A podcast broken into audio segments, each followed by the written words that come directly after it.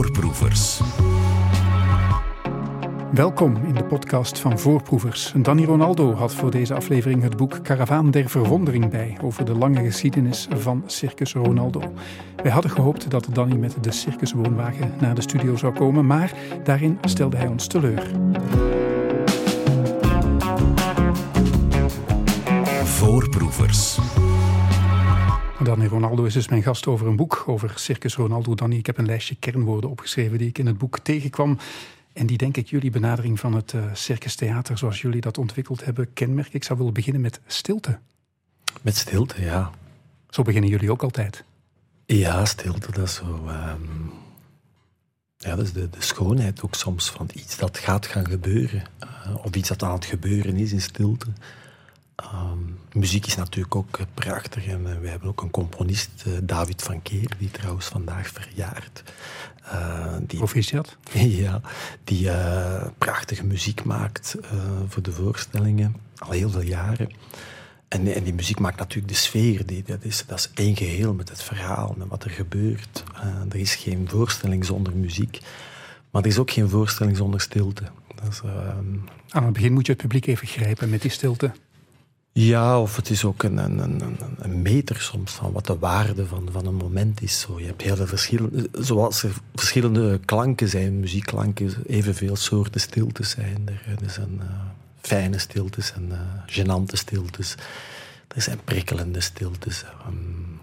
Dat, dat, voor mij is het onwaarschijnlijk mooi om met stiltes te werken. Dat is uh, ook iets dat ik geleerd heb met de jaren. Hoor. Als ik twintig jaar was, dan durf ik dat niet. Om lang durven, denk ik. Ja. ja, ik durf helemaal niet om het lang stil te laten zijn. Uh, en nu kan ik er ontzettend veel van genieten. Omdat jullie niet te afhankelijk willen zijn van taal, denk ik, spreken jullie ook een soort brabbeltaaltje. Mm -hmm. Grimolo heet dat, hè? Gramelo, het. Ja, ja, ja, ja. Kan je een beetje Gramelo spreken hier? Het was een huis gemaakt, ik heb veel aan te leren. Het is een beetje aan te leren. Het is een, het is een gebrabbel dat nergens op slaat op zich. Dat ook wel een historisch verleden heeft. De Commedia dell'arte, spelers in de renaissance zijn ooit door Louis XIV, de zonnekoning, verboden om in het openbaar nog te praten, omdat ze te veel kritiek op de maatschappij hadden. Uh, en dan hebben ze die Gramelo uitgevonden om, om, om, toch te kunnen spreken zonder dat er censuur kon zijn. Want je kon het alleen maar verstaan in combinatie met lichaamstaal. Dus kon, kon er ook geen censuur plaatsvinden. Uh, en voor ons is het super handig, om, omdat we wereldwijd spelen en, en, we kunnen de voorstelling gewoon in, in één taal doen, gelijk waar in de wereld. Uh, maar tegelijkertijd heeft het ook een, een, ja, sfeer. Het is, het is, uh, ik hou persoonlijk minder van, van het mimen, dat volledig in stilte gebeurt. Uh, taal is ook een soort communicatie met een publiek. En als het publiek je niet begrijpt, dan komt er zelfs een extra communicatie. Mensen worden heel, uh, heel attent op elk geluid dat er gemaakt wordt, omdat je het niet goed begrijpt. En ik denk dat wij dat als mens ook nodig hebben, zelfs om ons te spitsen op dingen die we niet direct begrijpen. Nog een kernwoord in alles wat jullie doen, melancholie, omdat mensen troost zoeken in het circus, las ik in het boek. Ja, melancholie, dat, is iets dat wij nooit kunnen maken. Hè. We houden daar ontzettend veel van. Dat is iets dat je helaas niet kan maken, dat ontstaat. Dat, de ene voorstelling is er dat en de, de andere avond is er dat minder of niet. Uh, als dat er is, zijn wij altijd heel, heel blij, omdat dat, uh, dat is een combinatie van, van zoveel emoties van de mens. Uh, je wil mensen laten lachen om wat vlak daarvoor buiten de tent nog pijn deed. Ja, voilà, het is een soort van combinatie van herinneringen die je herkent. En vooral die je herkent in een andere mens. En daardoor ben je eigenlijk ontroerd, omdat je merkt dat een andere mens iets beleeft of iets doorgaat wat je heel intens herkent en wat je doet denken en, en, wat je doet voelen aan iets wat je zelf beleefd hebt of waar je zelf in zit. En, en, en dat is de troost dat je voelt van ik ben daar niet mee alleen. Dat is gewoon iets dat wij als mens voelen. En, en uh, dat, dat geeft ook een oriëntatie zo van, van wat ben ik eigenlijk als mens? We weten dat eigenlijk niet. We leren dat wel in de biologieles een beetje op school. Maar eigenlijk weten we zo weinig af van wat is dat nu juist mens zijn? En vanaf wanneer ben je een mens? Ze zeggen vaak van, van een dier, we moeten hem nog wat menselijker maken als we pas een hond hebben of zo in, in een huisgezin. En wat is dat dan menselijk zijn? Zo, wat, is dan de mooie trek van mens te zijn en een minder mooie? En daar kunnen we ons moeilijk in oriënteren. En, en ik denk dat ja, zo circus kan daar ook wel een heel mooie rol in spelen. En melancholie is dan vooral het ontstaan ervan, vind ik, van dat gevoel. Zit die melancholie, dat verdriet ook eh, in jou en in je familie? Um, in mijn familie zit heel veel verdriet, voel ik. Ja. Maar ik denk dat dat ook komt door de zoveel generaties rondreizen. En, en, en vooral generaties die het heel moeilijk gehad hebben om hun dromen waar te maken op scène. Mijn overgrootvader bijvoorbeeld had ontzettend grote dromen. Maar dan kwam de crisis van de jaren dertig, die ja, vergelijkbaar was met uh, de coronaperiode waar we nu net uitkomen. Waar gewoon niks meer mogelijk was. En, uh, ik voel wel dat dat verdriet een beetje meegaat naar de volgende generaties. Zo, dat voel ik wel. Wordt doorgegeven. Ja, ja, zeker wel. De, de, de zin en de goesting om het te doen en, en de blijheid, en, maar ook de, de tristesse is iets dat je doorgeeft, dat denk ik wel. Jullie zijn uh, ja, generaties lang al een overlevingsfamilie. Ik, een van de mooie quotes is van een oom van jou die zegt: De enige reden dat je als Ronaldo niet opdaagt voor een voorstelling is als je dood bent of op de operatietafel ligt. In alle andere gevallen is het showtime. Zo ben je opgevoed? Ja, ja, ja, niet zo extreem als dat mijn uh, grootnonkel het al zei. Um, maar ja, inderdaad, zo... Je hebt ook een, een nier gescheurd en een urineleider gescheurd in je carrière. Ja, voilà. En ik, ik, goh, dat klinkt zo vaak dat je dan opgevoed bent in de zin van je moet altijd presteren, je kan het niet. Um, maar nee, ik, kan me niet herinneren dat ooit mijn ouders tegen mij zeiden: ja, je moet toch optreden, ziek of niet. Maar je, ja, het feit dat het publiek daar straks gaat staan, dan, dan ja, dat, is zo'n grote kracht dat je, dat je dat bij, en niet kan laten om te, om te zeggen: oké, ik ga toch wel proberen spelen. Dus ik denk dat dat soms meer uit goesting komt en, en, en meer uit de angst om je publiek uh, teleur te stellen. Kijk, ik, ik, ik, las eigenlijk bijna nooit een voorstelling af. Ik heb nu vorige zomer uh, twee voorstellingen moeten aflassen omdat ik ziek was. Uh, en omdat ik ook niet mocht spelen. Um, ja, dat is, dat, is echt ontzettend hard als je in je woonwagen ligt en je hoort het publiek toekomen en je hoort de persoon aan de ingang zeggen, ja nee, het is afgelast, ga niet door. Um, ja, ik weet niet waarom het zelfs komt, maar dat, dat is ja. iets dat echt niet fijn is. Kerknoorde, stilte, melancholie. Ik heb er uh, nog twee, naïviteit en verwondering. Mm -hmm. Heel belangrijk in Circus Ronaldo. Ja, en de twee gaan ook samen, naïviteit en verwondering. Um, je moet een, een, stukje naïviteit toelaten in, in je zijn om, om, om je nog te kunnen verwonderen. Als je, men zegt ook vaak, als je het kind in jezelf kwijtraakt, dan kan je ook niet meer verwonderd worden. Maar het heeft zo meer met die naïviteit te maken. Eh. Voel je het in de tent als die verwondering opkomt, als je die bereikt hebt? Ja, ja, zeker wel. Dat is, um, ja, dat is de magie van het circus. Als, als publiek verwonderd wordt en de paar seconden daarna zijn nog belangrijker. Het publiek dat um, zichzelf bewust wordt dat ze verwonderd zijn door iets dat eigenlijk heel simpel is en, en, en niks spectaculairs van techniek is. Um, dat je verwonderd bent door iets wat je eigenlijk al zo vaak gezien hebt, dat niks nieuw is, maar door de situatie en door de andere manier van kijken die, die daar op dat moment ontstaat, ben je verwonderd. En, uh, dat is ook de, de fijnste manier van recycleren, vind ik, als je elke dag van je oprit rijdt en je ziet die boom staan die je elke dag ziet staan, maar je raakt opnieuw verwonderd, omdat je er op een zeker moment met andere ogen, met een ander gevoel naar kijkt. Dat is de enige recyclage manier die, die onze aarde kan overleven. Want het is onze drang naar iets nieuws telkens, om opnieuw te verwonderd te worden, die, die de aarde om zeep helpt. Dus uh, dat, dat, dat verwonderd zijn is een belangrijk iets, maar die constatatie van, oh, ik ben verwonderd van iets dat ik eigenlijk al kende, dat is eigenlijk nog een trapje hoger voor mij. Laten jullie veel ruimte voor improvisatie om, om samen met het publiek een voorstelling te maken die daarna misschien ook nooit meer op exact dezelfde manier gemaakt zal worden? Ja, op zich is een voorstelling nooit hetzelfde. Uh, er valt niet zoveel uh, te leren op zich van, van spelen, want er zijn niet zoveel grote geheimen. Maar ik zeg toch altijd van, je moet nooit proberen de voorstelling van gisteren te spelen. En dat is het belangrijkste eerste stap aan improvisatie.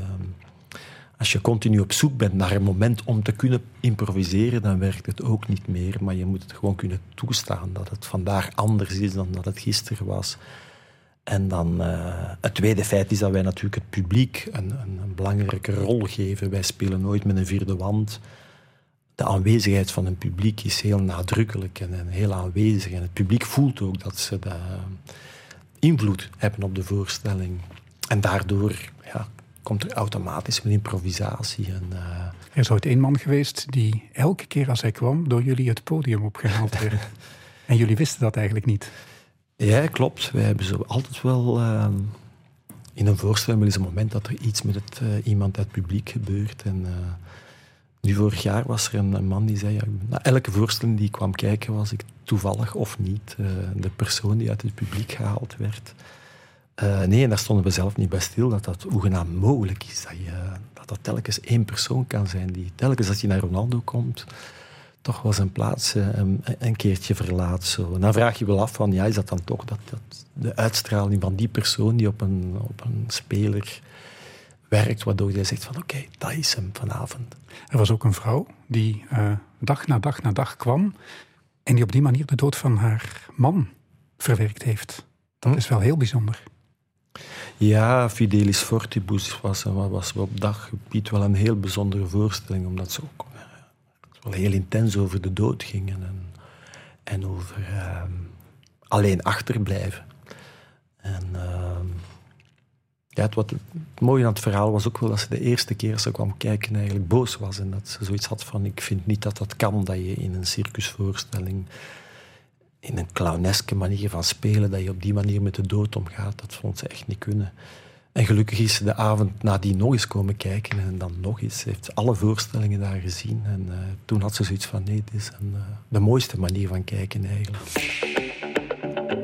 Radio 1 Alles begint bij luisteren. Mijn voorproeversgast vandaag, Danny Ronaldo, weet ook waar hij vandaan komt. Hij is de zesde generatie van een circus- en theaterfamilie waarvan de rijke geschiedenis bejubeld wordt in een nieuw boek vol schitterende foto's. Het boek De Karavaan der Verwondering over dat wonderlijke en veelgeprezen Circus Ronaldo. Danny, er is ondertussen een zevende generatie aan de slag in Circus Ronaldo. Jouw zonen Nanoche en Pepijn. Samen met Pepijn heb je Sono Io gemaakt, een voorstelling over een circusvader die zich laat opvolgen door zijn zoon, over jullie dus, uit de realiteit gegrepen. Ben je daar al echt erg mee bezig, dat jouw circustijd eindig is? Ja, zeker wel. Uh, meer dan ooit, uiteraard. Um, Omdat je over de 50 bent? Ja, ik weet niet dat het een vaste leeftijd is. Misschien bij iedereen een ander moment. Maar uh, dus ook misschien met heel de woke-beweging, dat je als blanke man van boven de 50 ook plots werkelijk voelt van wow, ik, ik pas ook minder in deze tijd. Of minder in dit beeld, of minder in de verwachtingen van, van deze tijd. Um, en ik vind het dan heel fijn om daar een voorstelling rond te maken. Dus ik ben, ben gewoon heel blij om de voorstelling die ik samen met Pepijn speel, die daarover gaat. En uh, dan, dan moet ik zeggen, het is al een, een, repetitie eigenlijk voor het werkelijke wat daarna komt. Ik vind als je iets op, op scène speelt, dan heb je er al een stuk van verwerkt voor de werkelijkheid ook. Dat vind ik altijd wel fijn. Maar zal het, denk ik, wel veel pijn doen als uh, Circus Ronaldo, Circus, niet meer de hartslag van jouw bestaan zal zijn ooit? Ik kan dat nu zo nog niet inschatten. Um, ik kan daar zo al een klein beetje voeling mee maken met dat gevoel, omdat uh, mijn andere zoon Nanos heeft zo zijn eigen compagnie al, um, waar ze met toeren met allemaal jonge spelers, waar ik dan voor de eerste keer in op de tribune kon zitten. Dat was de eerste Ronaldo-voorstelling waar ik kon naar kijken zonder dat ik meedeed. Uh, dus daar kon ik wel een beetje een voeling hebben met dat gevoel, maar dat voelde super fijn. Ik, ben, ik, ik vond het echt uh, heel magisch om naar te kijken als, als derde persoon. Um, dus je denkt dat je zonder de lach en het applaus zal kunnen? Uh, wel, daar heb ik geen idee van. Um, ik vind dat echt heel moeilijk om in te schatten, omdat ik nu nog zoveel aan het spelen ben. En, en uh, soms zoveel voorstellingen speel dat ik denk, wow, ga ik dat wel overleven, het eind van de tour. Uh, dus kan er zo nog geen contact mee maken, echt met dat gevoel van nu is het echt gedaan. Jouw vader heeft het wel meegemaakt, hè? Ja, klopt. En dat vond ik heel tragisch om te zien hoe iemand uh, totaal niet meer in staat is om te spelen door zijn verlamming. En, en, en en, en, en de wetenschap dat het ook nooit meer zal komen, hoe dat, dat dan heel moeilijk is om, om die dromen op te geven. En dat zelfs zo iemand van 87 jaar toch nog droomt van nog dit of dat te doen. Uh, maar ja, het leven is ook loslaten voor een stuk. En, en, en voilà. Ik, ik, denk door het heel veel in de voorstellingen te verwerken, de gevoelens die we in de werkelijkheid ook hebben, dat we daardoor ook... Uh... Zal het niet zo erg zijn als het echt gebeurt? Ja, voilà, dat het uh, kleine repetities zijn van de werkelijkheid. Jullie, uh, jij en je broer, konden Circus Ronaldo in de luwte uitbouwen. Meer in de luwte dan je zonen, als zij het gaan overnemen. Want Circus Ronaldo is ondertussen zo'n kwaliteitsmerk dat er hoge verwachtingen waargemaakt moeten worden. Baart die druk op de schouders van je zonen, vader Danny Ronaldo soms zorgen? Ja, dat is gewoon niet fijn dat dat zo is. Um, succes is heel fijn, uiteraard. Um, en dat je daar dan zelf de druk van voelt, dat het publiek altijd meer verwacht um, bij een nieuwe voorstelling. Dat gaat er wel een beetje bij samen, maar inderdaad, dat je dat dan aan je kinderen doorgeeft, dat vind ik best moeilijk eigenlijk. maar aan de andere kant gaan ze daar eigenlijk ook wel op een fijne manier mee om. Uh, Nanos heeft dan besloten, oké, ik ga een voorstelling maken die vrij anders is dan de andere Ronaldo-voorstellingen. Ik ga er ook op een andere manier mee gaan rondtrekken. Uh, met Pepijn heb ik een voorstelling gemaakt die daar dan ook net over gaat. Uh, het, publiek verwacht veel van de zoon, maar het personage van de vader in, in, die voorstelling verwacht ook ontzettend veel. Dus de vader speelt bijna de rol van de criticus, van het publiek, van de journalistiek. Um, dus op dat gebied zijn we dan eigenlijk uh, ja, het publiek een stapje voor. En mijn, mijn andere zoon, uh, Angelo, die is 15 en die gaat naar de circusschool. Die heeft er super veel zin in, speelt ook al wel mee. Hij gaat nu meespelen in een nieuwe voorstelling. En ik voel wel bijvoorbeeld aan zo'n 15-jarige dat die druk ontzettend groot is van voordat je je eerste stap al zet. En dat is niet fijn op zich, maar... Uh... Zelfs je kleinzoon heeft al eventjes op zijne gestaan.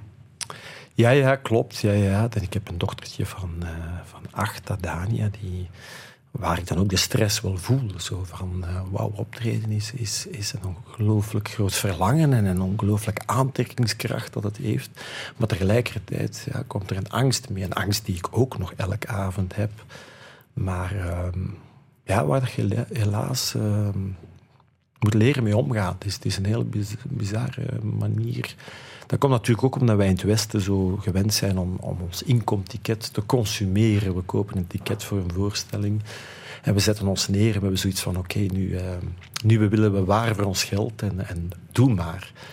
Uh, in het zuiden bijvoorbeeld heb je die druk veel minder, omdat mensen daar meer het gevoel hebben van: uh, wij zijn met jou wij gaan samen hier allemaal een heel bijzondere avond gaan beleven. En we gaan dat samen doen. Dat is, dat is een heel ander gevoel dan, dan ik koop de ticket en jij moet het doen.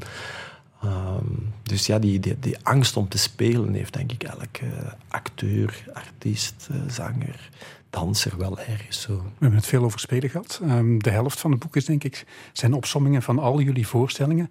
Het creëren van die voorstelling, is dat voor jou even bevredigend bijna als het spelen ervan?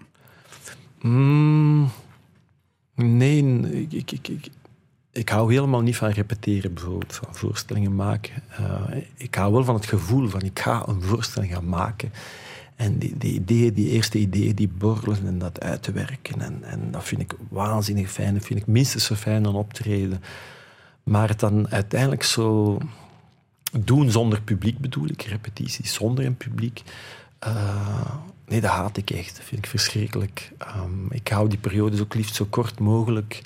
Wij proberen altijd zo snel mogelijk voor een publiek try-outs te brengen. En, en dat je de, ja, de je publiek nodig, het is duidelijk. Ja, ja, echt wel. Het is um, het, het, het, in je hoofd en in je hart en in je gevoel, het fantaseren, het creëren, dat is heel fijn. En het uiteindelijk doen met een publiek ook. Maar wat daartussenin zit, dat vind ik niet altijd zo fijn. Het is wel speciaal dat je zo'n uh, ja, het Circus Ronaldo verder zet en dat ook je kleinkinderen al langzaam erin groeien. Um, hoe teleurgesteld zou je zijn als, als een telg het niet verder wil zetten? ja, dat is ook zo'n vraag die, die, die heel mm, moeilijk kunt, uh, kunt inschatten. Zo. Uh, ik zeg altijd tegen mijn kinderen van je moet echt doen wat je graag wil gaan doen. Binnen het circus, whatever, maar ook daarbuiten. Uh, als je maar iets doet wat je met je hart voelt, van, dat voelt het nu op dit moment het, meest juiste. Maar ja, waarom weet ik ook niet, maar tot hiertoe zijn ze wel alle vier heel enthousiast om, om, om, om ook gaan, gaan, gaan te spelen met, met die circuskunst. Ehm, dus ik kan het niet inschatten wat het zou betekenen als iemand van mijn kinderen nu toch zou zeggen van goh, ik ga uiteindelijk toch maar uh, studeren voor advocaat of zo. Ehm, maar ik denk wel dat het mij niet zo...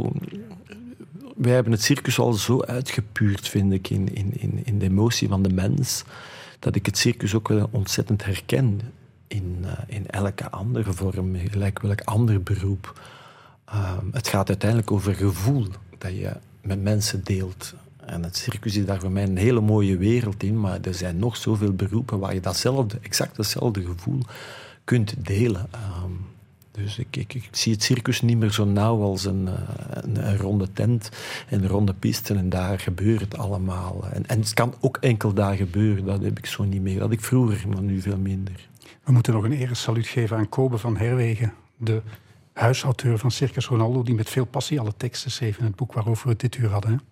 Ja, zeker wel. Uh, zonder hem had er geen boek geweest. Uh, hij heeft op een, een, geniale speelse manier al woorden die er in heel die periode in het circus gezegd zijn. En dat zijn er soms heel veel, maar niet altijd op officiële momenten.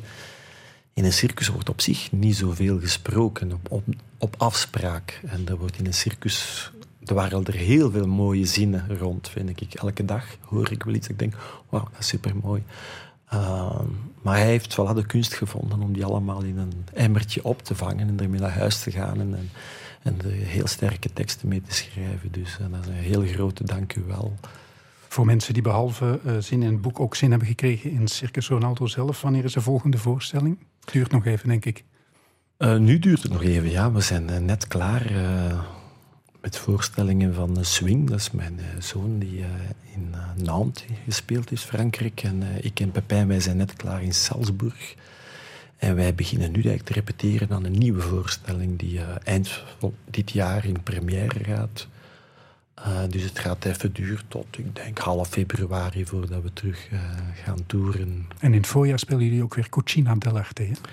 Ja, we spelen nog een, een jubileumserie van La Cucina dell'Arte. Waarin jullie met pizza, pizza deeg... Ja, en dat is intussen al twintig jaar geleden de première. Dus twintig jaar dat we daar minder dan vroeger, maar uh, toch nog mee toeren. En uh, voilà, we gaan een klein uh, jubileumtoertje doen. In mei tot juli dit jaar. Een mooi boek over 50 jaar Circus Ronaldo, op naar de 100 zeker? Ja, ik denk niet dat dat, dat zal een vermeijer is. niet meer zijn. maar ja, graag als, als, als, als de kaarten ervoor open liggen en als, als, um, als er in de maatschappij een moment kan zijn dat dat kan gebeuren, dan, uh, ja, dan geloof ik er wel in. Dat, geloof heb ik al zeker, want ik heb natuurlijk geen wetenschap over de toekomst. Maar ik heb ontzettend veel het geloof dat uh, gelijk welke maatschappij altijd nood heeft aan, aan, dat oriënteren. En dat je daar ook wel een voorstelling voor nodig hebt soms om je te kunnen oriënteren in, het, uh, in de emotie van het leven. Voorproevers. Dit was Voorproevers met Danny Ronaldo over Caravaan der Verwondering, een boek dat de lange geschiedenis vertelt en illustreert van Circus Ronaldo. Fijn dat je luisterde. Alle eerdere afleveringen van onze podcast vind je op VRT Max en je kan ons ook horen op Radio 1 iedere avond van maandag tot donderdag tussen 6 en 7 uur s avonds en op zaterdag tussen 12 en 1 uur s middags. Voorproevers.